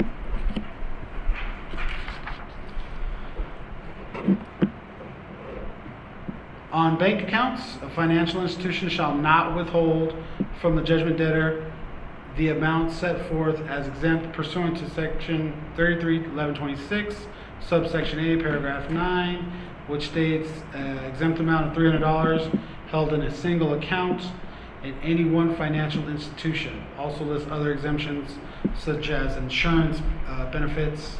Uh, there are so, there are other uh, exemptions, but um, they cannot take every single penny that's there. They have to, to leave them at least the $300.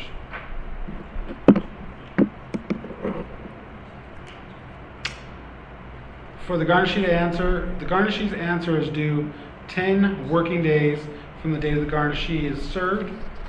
Uh, according to twelve fifteen seventy nine C, garnishee either hand delivers or mails to the debtor, uh, plus a notice of the hearing request, the creditor, and to the court.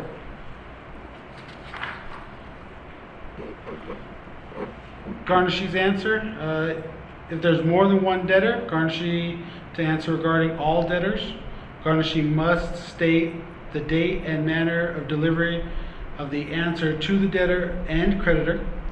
Uh, and this is important because the time is computed from the date debtor was served with the answer in calculating the time frame in which the debtor has to file objection to the garnishee's answer.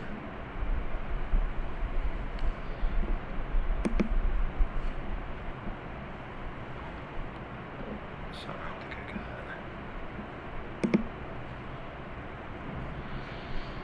A bank deposit made in the names of two or more persons. Uh, these are these are things that uh, garnishment of bank account in names of two or more people. Uh, so if the bank deposit is made with names of two or more, uh, garnishee shall impound all and shall promptly notify each person.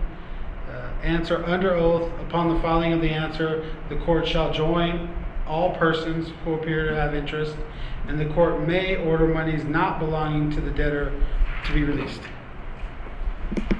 Question. Yes. So at this time, when the uh, judgment creditor filed the, the um, garnishment judgment um, against the garnishee to ask the money to be released, at the time, they usually file the motion for third-party jointer. So when there's a, another name attached to the account. Now, the question is this, if the judgment creditor did not file it, and we know it's a joint account, does the court compel the, the, um, the creditor to file a motion or let the, the judgment debtor to file an objection? Uh, so if I understand the question, if the court is aware that it's a joint account Yes. And- Not she's answered.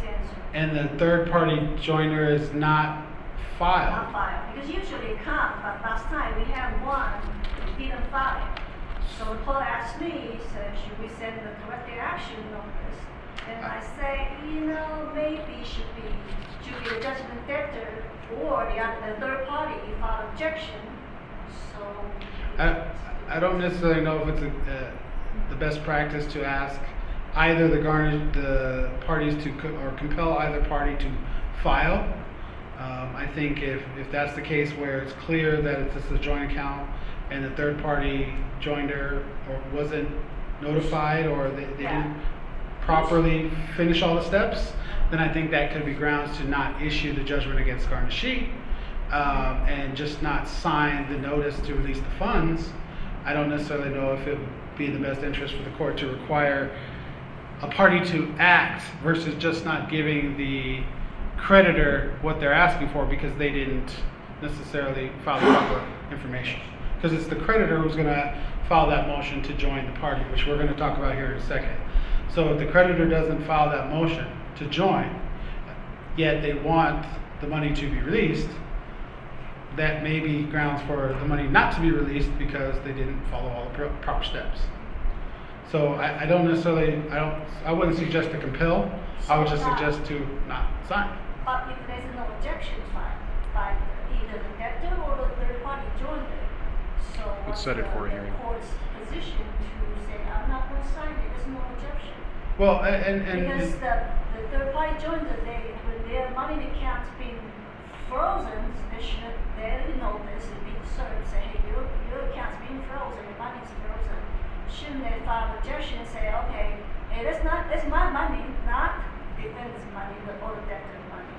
As far as my money, I, my money should not be frozen. Isn't that, the, the third party should be the one file objection? Well, the, the, the one thing that you can always remember, if, there, if it's that difficult to, if it's not a straightforward filing and signage, and there's obstacles that prevents the judge from, from the ability to sign comfortably, that they can always, as Charles indicated, uh, set this for a hearing. Bring the parties before them to determine why this, this case or this, this filing wasn't completed entire, entirely. So, um, if there's questions that arise, they could always set this for a hearing and bring everybody to the courthouse. Yes. It says the court shall join all persons. And I don't think it's the responsibility of the court to compel somebody to do something, because now we're stepping over what we're supposed to be doing. So if they don't do it, if they don't do the joiner according to this, the court shall join it. So if nobody objects, then the court is free to sign the continuing lien. So no, I would not send a corrective action. That's why we did, we didn't do anything. You should I not, say, yeah, it's not your position. if there's no objection, then we just. Correct. Forward Okay. to It's not your for position as a court, court clerk to do that or court manager. Okay. So yeah, there's there's various things, but um, yeah, to, to not sign may be in, in the best interest. Uh, so this is slide talks about the the motion being filed to join the parties, uh, limited to join in garnishment process, and the process allows the person who is not a party to the lawsuit to file a request for a hearing. So that person uh, has that ability as well. Judgment against Garnishee, uh, answer shows money held at the time of service and no timely objection is filed. Uh, Creditor files application judgment to release funds. Court enters judgment for the non-exempt monies held by the Garnishee, plus amounts for Garnishee's answer if requested. Uh, The judgment cannot be more than the outstanding balance, including costs and for garnishment and answer. Uh, Garnishment judgment form to be signed by judge. Uh, Just to, just to clarify one last thing, as you notice, this is called judgment against garnishee. Oftentimes, uh, this has to be clarified. If a garnishee defaults, that is called a judgment against garnishee, or could lead to a judgment against garnishee. In uh, non-earnings, the final step is also called a judgment of garnishee. Yeah, so um, while the, the terms are the same, uh, sometimes they are often confused, and sometimes when you see it before you, you have to sit back and figure out what kind of garnishment this is and where we're at, and then it will make a little bit more sense. But uh, the terms are uh, do have the same name. Recently gotten rid of the property of the judgment debtor that has been holding. That's a defense. Suppose the garnishee was a bank and the judgment debtor cleaned out the account just before the writ of garnishment hit. Unfortunately, there's not much the bank can do if that, that happens. The answer says uh, these things A, monies are not owed uh, when the writ was served, or B, when the garnishee is a corporation in which the judgment debtor is alleged to own shares, stock, or an interest, uh, did not have any non exempt personal property of the debtor.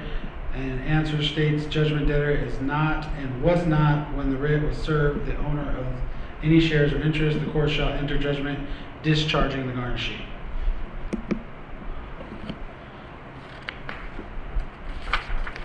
When the garnishee is discharged because his answer states there is no money or property, judgment creditor shall be taxed garnishee's answer fee. Uh, statute states reasonable compensation to garnishee on a judgment releasing funds to the garnishee. Fee shall be taxed against the judgment debtor. In a garnishment in which an answer has been filed, uh, probably with no monies uh, withheld, garnishment shall not be dismissed except upon notice to the garnishee and an opportunity to be heard until the question of the garnishee's answer and attorney fees is satisfied. Uh, basically, as it states, somebody has to pay the garnishee.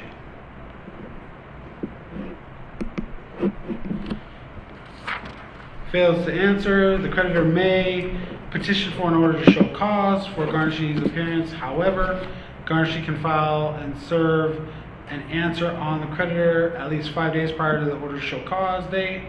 If the garnishee fails to appear or file and serve the answer, uh, court may enter a default judgment against the garnishee for the full amount of the judgment, and the court may award attorney's fees for the, uh, to the creditor. Uh, service of the order to show cause must be done by a process server.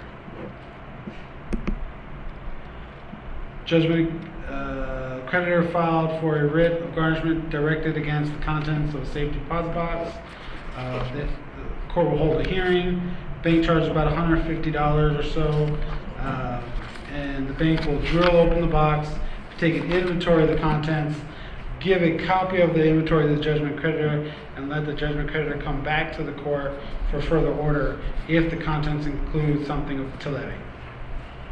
Uh, oftentimes, this can also be done through a writ of execution as well. Let's skip ahead. 'cause- Let's go. All right, so th- these hearings are so rare that I do want to skip ahead. And If we do have any questions, let me know, but these, these hearings are so rare that I, I do want to spend, time- make sure we have enough time to spend on deferrals and waivers and uh, appeal bonds. And so we'll just finish this out with bankruptcy. The notice of bankruptcy does state the proceedings. Uh, The clerk will complete the notice of bankruptcy form. If judgment has been entered, any post-judgment proceedings will not go forth until that bankruptcy, um, until there's a stay lift or the bankruptcy is dismissed. So do we have any questions about garnishment before we move on?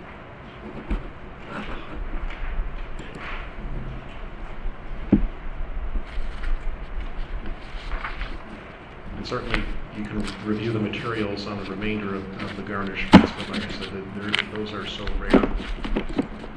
One of the things that you are gonna see a lot as pro tems and judges are, uh, the waivers and deferrals, and to a lesser extent, the appeals and costs, uh, appeal bonds and fees. Um, so we do wanna spend some time on waivers and deferrals, and to you. Okay, so waivers and deferrals. Uh, No fee, there are, there is a statute that actually states no fees paid shall be refunded. Uh, Supreme Court shall adopt forms and procedures. Uh, the deferral fees, deferral of fees granted if applicant establishes by affidavit including supporting documentation. Uh, one proof that the applicant is permanently unable to pay the fees or costs, the court shall waive them. What qualifies, uh, few things, if the application, if the applicant receives one or more of the benefits, temporary assistance, food stamp program, general assistance, uh, supplemental security income program, applicant's income insufficient or barely sufficient, or as a twelve three oh two D, upon proof that the applicant is permanently unable to pay the court, shall waive the fees. Typically, the court staff will collect this information, uh, so that way it's part of your decision-making process. I have a question. uh, Yes. Maybe to more to the audience. You guys don't generally give them just blanket waivers, do you? Just no matter who makes a request, you don't always, you don't just say yes to them, you? I don't, okay, because I don't either. I had someone whose rent was sixteen hundred bucks and her car payment was seven hundred. But her income was a substantial amount, so I denied it. Based on the premise of she overextended herself personally, but there was no other reason to give it to her. All right, so Judge Sauls asked the, the crowd if we just generally grant these, and the answer is no. You should be reviewing the application. Uh, If, as to um, the previous slide, if, if they're on food stamps or temporary assistance, that should be, but if, if they're not, if they're actually earning income, you do want to look at, at the numbers.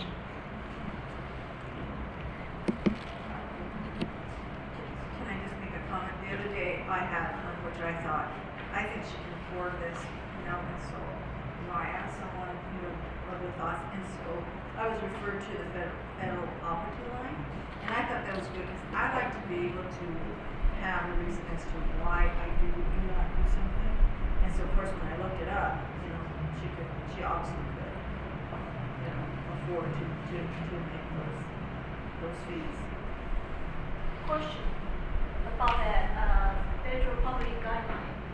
So, it, um, I mean, on, the, on the guideline, there are many percentage. So what percentage does the, uh, judge follow? Yeah, one hundred fifty percent, I, just don't know.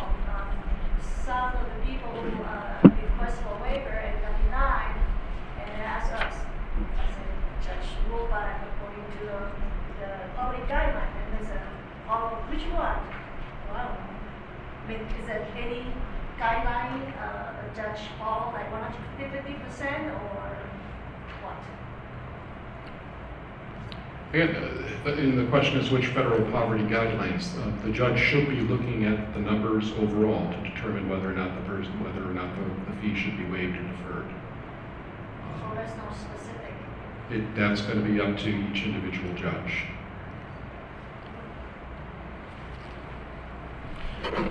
Okay, so what can be waived or deferred? Uh, filing fees, insurance of subpoena, or issuance of subpoena, I'm sorry. Uh, one certified judgment, constable fee for serving complaint, appeal preparation, uh, initial deferral or waiver remains in effect to Superior Court. Uh, will need to complete a new application for Superior Court. The 12302F, uh, on the application, applicant acknowledges under oath and signs consent to judgment for the fees. Fees are due 30 days from final judgment or, uh, one, establish schedule of payments, two, supplemental application for further deferral. Uh, Court can defer or waive fees. Uh, A request for hearing within 20 days of court's denial. Uh, Applicant is to prompt promptly notify the court of any financial changes. Order of the county to pay does not limit the court's discretion in deferring, waiving, or ordering the county to pay any fees and costs as may be necessary. No court fees shall be charged. Uh, One, the state, county, a city, a town, or a political subdivision of a county a commission board or department of the state, county, a city, a town, or a political subdivision of a county, or an offic- an official of the state, county, city, town, or political subdivision of a county who is a party to an action in his official capacity.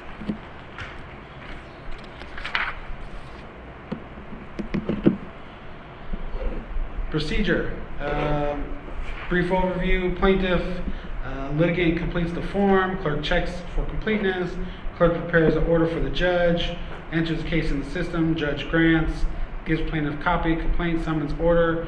Court will have served by, uh, if it's a small claim, certified mail. If it's civil, uh, can be done with a constable. Uh, That's if the judge or yourselves decide to waive service. I know from experience that I've seen where waivers only include the filing fees, and then it's still the responsibility of the plaintiff to then get that filing served. So it really depends on the order that's signed um, and, and what's actually being waived.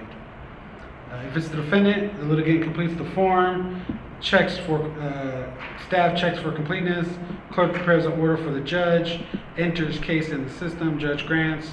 Uh, we then give the defendant two copies of the answer or order uh, they're filing, and then instruct the defendant to mail a copy of the answer to the plaintiff. There is a provision, it- it's not in your um, paperwork here, but there is a pro- uh, provision in the statute where you can deny a a waiver or deferral for a vexatious litigant. Um, That is a person who's actually been declared to be a vexatious litigant by Superior Court, uh, which happens occasionally, and the staff will know when it has happened. If they tell you it's happened, double check that there's actually a Superior Court order that this person is, is a vexatious litigant. Otherwise, you have to, you have to take a look at the request for the waiver on its own merits and not take into account the person, that- that this person is probably a vexatious litigant. The other thing I want to um, say is, Danny, uh, the court staff does prefer that judges waive rather than defer. Why is that? Uh, Typically, there's no method to track and collect for deferral. So if somebody is set up on some sort of agreement, uh, the court does not have methods like they do for other cases or other fines or fees owed. We cannot put them on any kind of official payment plan. We cannot send them to collections if they don't pay.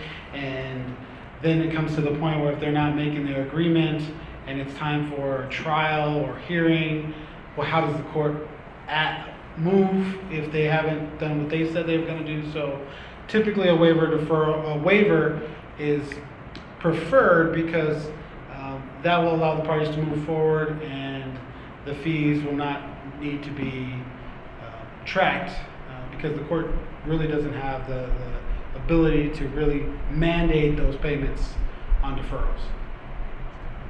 So practice tip for the pro tems, if you want to be invited back, you waive, you don't defer. All right, so any questions on waivers and deferrals? Is it appropriate to put on, if you're waiving can you add, um, applicable to appeal? To- to The question is, what do you have to add, not applicable to appeal? No, because they would, they, they have to file a new one when they appeal, so, no, you don't have to do that. Okay. They have to file a new one when they appeal. In fact, we're going to talk about appeal costs and bonds in a sec. So any other questions about deferrals and waivers? Okay.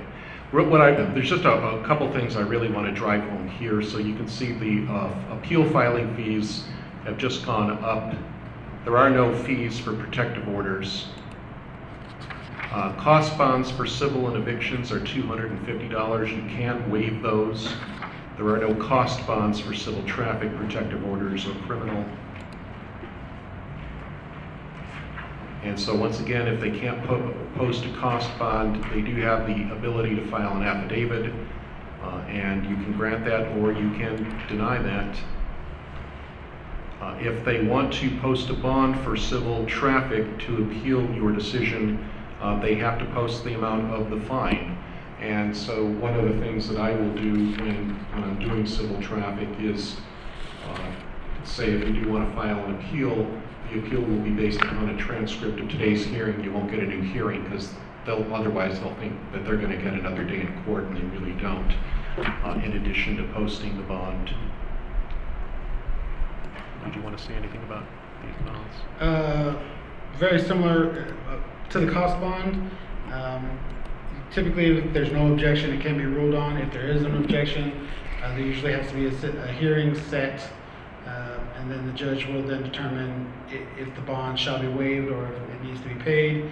Um, as Charles kind of indicated with the waiver deferrals, if it, uh, court staff usually would prefer that they be waived um, because we would like to see the appeal move forward and be judged on its merits versus person not moving forward because they don't have the two hundred fifty dollars to post the cost bond. So, um, but again, in each case, uh, the, the court would, what I said was the court would like to see the appeal move forward to Superior Court to be judged on the merits of the appeal versus it may be stopped because the person does not and cannot afford the two hundred fifty cost bond. Cost bonds cover the appellees, the filing costs at Superior Court, so it's very important to see if the appellee object to it.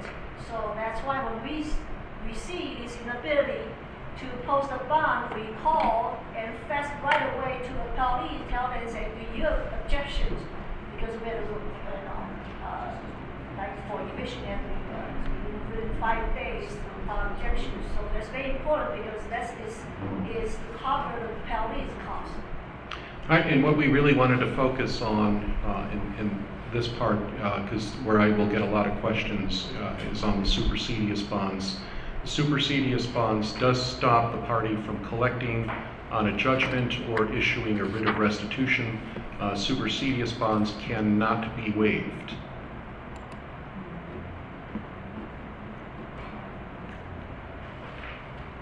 And um, you'll see the trial court retains those bonds. And again, the, the biggest takeaway from here, uh, for an eviction action, there are two types of supersedeas bonds. One is the amount, the amount of the judgment, which does stay collection of the judgment. Most of the time, the tenants aren't going to care about that. Uh, the most important one is the supersedeas bond with respect to ongoing rent. And that is the one that will stay the, uh, the writ of restitution. And why I wanted to spend some time on that is that is calculated really oddly. It's not, it's calculated from the date of the judgment to the next rental due date. Uh, you divide the monthly rent by 30, that equals the daily rate. Then you multiply the daily rate by the remaining days left for the month. And then you add the amount from number two plus cost plus attorney's fees for the supersedeas bond. So how this is counterintuitive is if you evict someone on June 10th, the judgment is going to include the entire rent for the month of June. The supersedeas bond is going to be from June 11th through June 30th.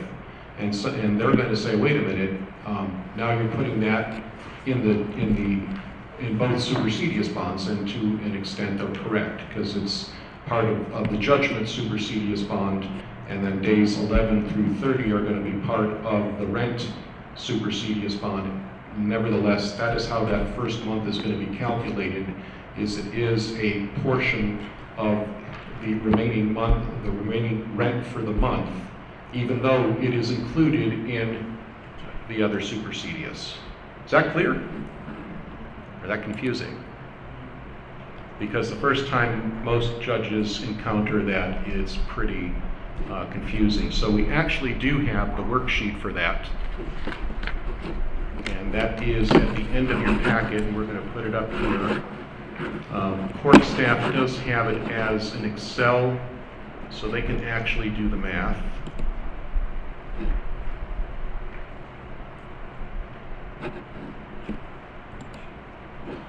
All right, so Danny, take us through this. Okay, so at the very top, we discussed about the top, uh, the cost bond, so that's the two fifty that you see there. Um, Yeah, that's not doing anything here. um, So I'm to put some numbers in there. Okay, so we can, we can go through this. So let's say the first part of the supersedeas bond is to stay the enforcement of the money judgment. Uh, Judgment award is typically the final amount uh, minus the attorney's fees and the court costs. Those are separated out. So let's say the total judgment is 3000 but the attorney's fees are 500 Oh, you've got the most. Go ahead. Well, all right, so, three thousand. no that's actually going to be 2000 that's why I, Oh, okay. so All right, So then 500 and 500.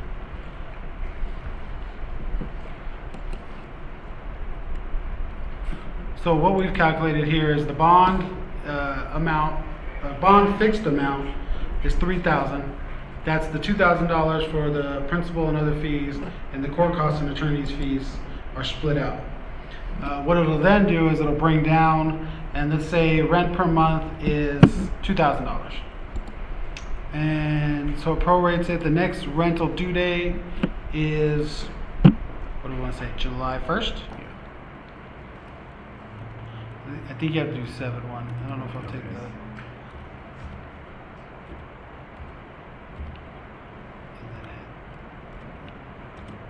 Okay, and the judgment was entered on, let's say today's date.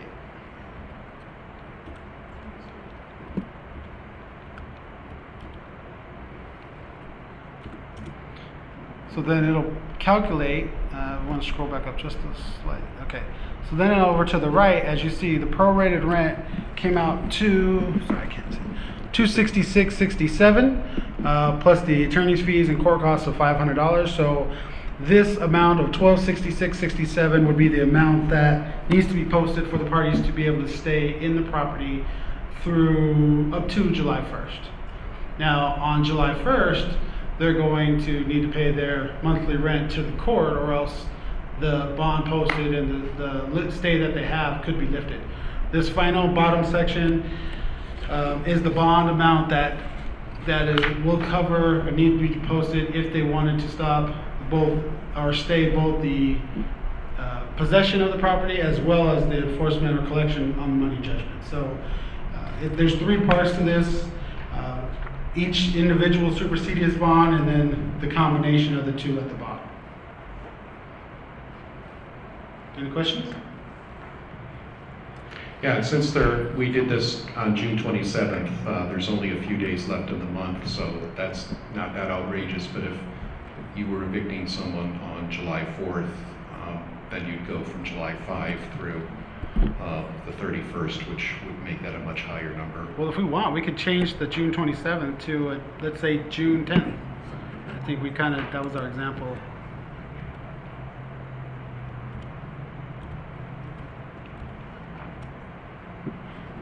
So you can see, just changing that from, to June 10th, raised the bond uh, quite a bit. So rent through, the and rent for the rest of the month is 1,400. All right, so any questions about the supersedeas bond there? And back to the slides, I'm not going to put the PowerPoint back up, but if you go back to page 11, you'll see the failure to pay rent. If the failure does pay, the uh, tenant does fail to pay rent during the appeal, the landlord can file a motion to live stay. The justice court shall conduct a hearing and um, can go ahead and uh, execute the writ of restitution. Um, Danny just asked a great question a couple days ago. Someone, a tenant tried appealing the uh, Superior Court's ruling on uh, the eviction. That's not an appealable order, so uh, that isn't going to work. And then the last slide, there is no supersedeas bond on protective orders. There's also no stay pending appeal uh, on a protective order. The protective order does stay in effect during the appeal. All right, so that is our presentation on odds and ends. Is there any question about anything we've covered today? Any other questions? Anything else you want to see trainings on? I just have a quick clarification. Yes. In terms of the uh, writ of garnishment for earnings, the 45-day period, because it's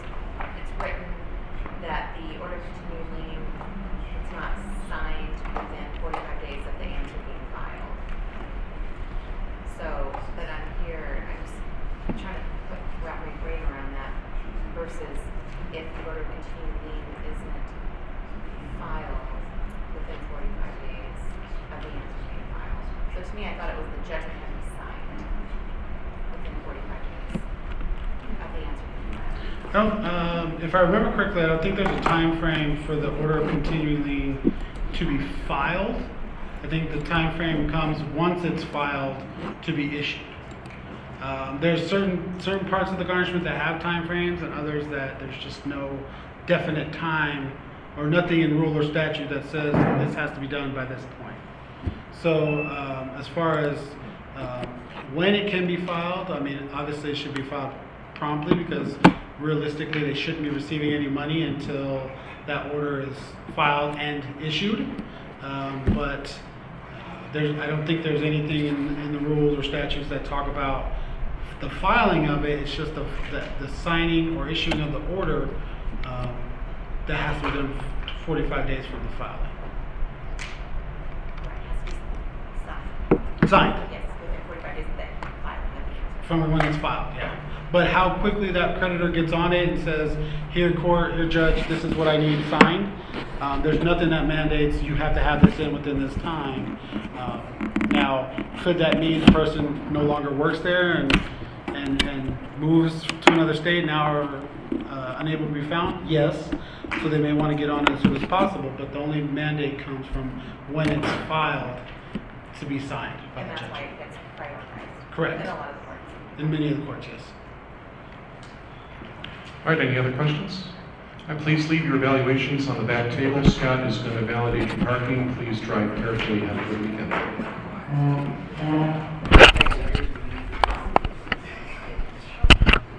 Thank you, Danny.